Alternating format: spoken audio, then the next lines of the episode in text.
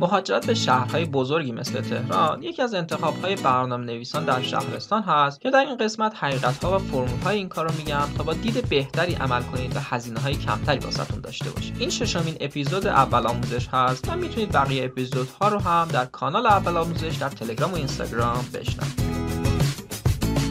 مهاجرت انتخاب خیلی ها مثل خود من بوده. شهرهای زیادی مقصد این کار هستند ولی شاید بشه گفت اکثرا مقصدشون تهران هست. چون تهران به تنهایی به اندازه کل کشور یا حتی چند برابر اون شرکت های نرم افزاری رو در دل خودش جای داده. و همین موضوع یک قیف مهاجرت برای اون درست کرده. این تمرکز هم می‌تونه خوب باشه هم می‌تونه بد باشه. خوبه چون حق انتخاب های زیادی داری. فقط کافی تخصص و دانش خوبی داشته باشی. دیگه خیالت راحت هست که این نشه جمع بشه تعدیل بشی. هر چی بشه به راحتی می‌تونی بری یه شرکت دیگه. مزیت بعدی حقوقهای بهتری هست که این هم اگر دانش و تخصص خوبی داشته باشی تجربه اون کار خیلی سختی نیست. یک حقیقت تلخ و واقعی هم وجود داره که بعد از تکمیل تحقیقم اون رو منتشر می‌کنم. اونم اینه که به دلایل مختلفی 80 تا 90 درصد برنامه نویسان ایرانی حقوقهای ناچیز و کمی می‌گیرن. متاسفانه دلیل اصلی این اتفاق ریشه در مشکلات روانشناسی داره و تقریبا همه افراد از وجود این مشکلات در خودشون بیخبرن. و درصد کمی هم مباحث فنی و برنامه نویسانه دلیل واقعی وقوع این اتفاق رو تشکیل میده. پس میشه فهمید اگر جزء 80 90 درصدی که گفتم باشید شاید با رفتن به تهران و شهرهای بزرگ حقوق بیشتری دریافت کنید. ولی الزاما حقوقهای 10 12 میلیون تومن یا بالاتری که ازش صحبت میشه رو تجربه نخواهید کرد و قبلش لازم چیزهایی در شما تغییر کنه تا این اتفاق ممکن بشه و جزء اون 10 20 درصد بالای این کامیونیتی قرار بگیرید.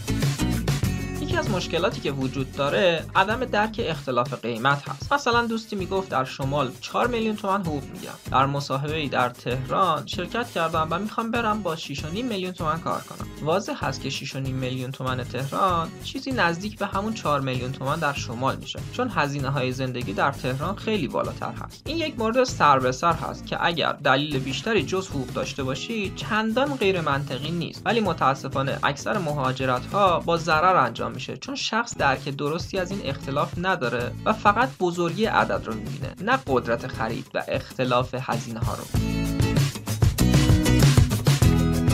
یکی از بهترین معیارهای سنجش این اختلاف بررسی قیمت اجاره محل سکونت و هزینه حمل و نقل است. در دو شهر ملک ها و مسافت های مشابهی رو در نظر بگیرید و پرسجو کنید و ببینید اختلافشون چند درصد هست. به همون میزان حداقل اختلاف میزان حقوقتون رو محاسبه کنید و برای سودمند بودن ارزش سختی مهاجرت مبلغی رو هم که انتظار دارید به اون اضافه کنید.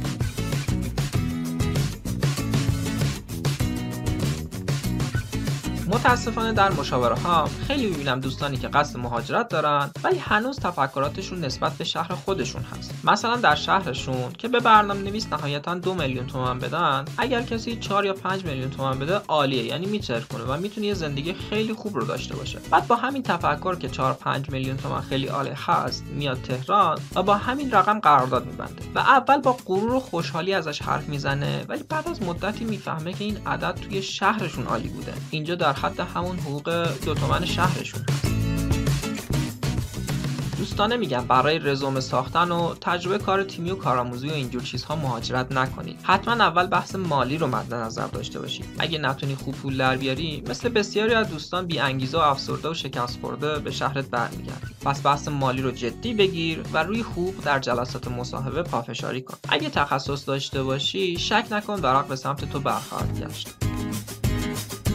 پیشنهاد می‌کنم اول کار پیدا کنید و بعد نقل مکان کنید. رزومه بفرستید برای شرکت ها و وقتی که گفتم بیاید مصاحبه بهشون بگید اگه میشه به صورت تلفنی یا اسکایپی مصاحبه رو انجام بدن. اگه مورد قبول بودم حضوری میام و توضیح بدید که شهرستان هستید و قصد مهاجرت دارید. و در صورت پذیرش آماده مهاجرت هستید و فقط قبلش می‌خواهید از داشتن کار مطمئن بشید. نگران نباشید. اکثر شرکت ها مخصوصا شرکت های خوب این رو قبول می‌کنن. و حتی بعضی از شرکت ها پانسیون دارن که می‌تونن در اختیارتون قرار بدن.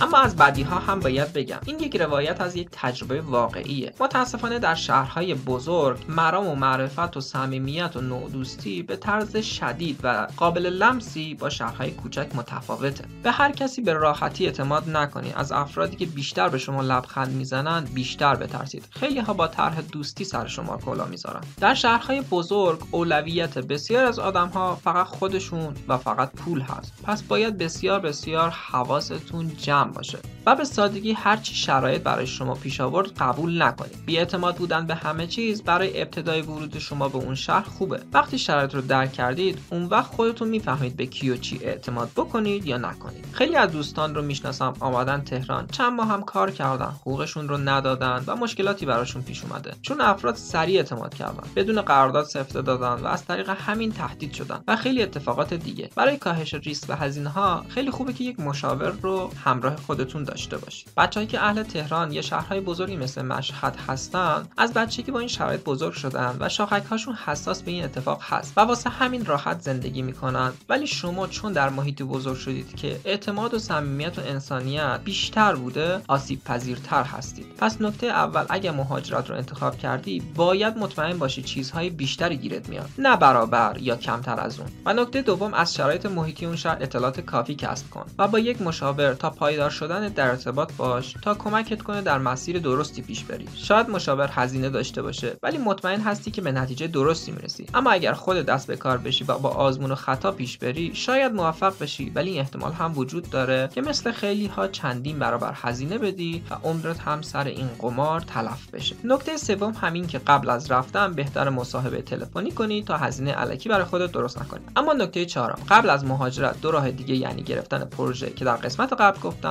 و استخدام ریموت که در پادکست بعدی هست رو بهتر امتحان کنید. من محمد ابراهیمی اول هستم و ممنون که همراهید و نظرات و تجرباتتون رو کامنت می‌کنید حال دلتون خوب و خدا نگهدار.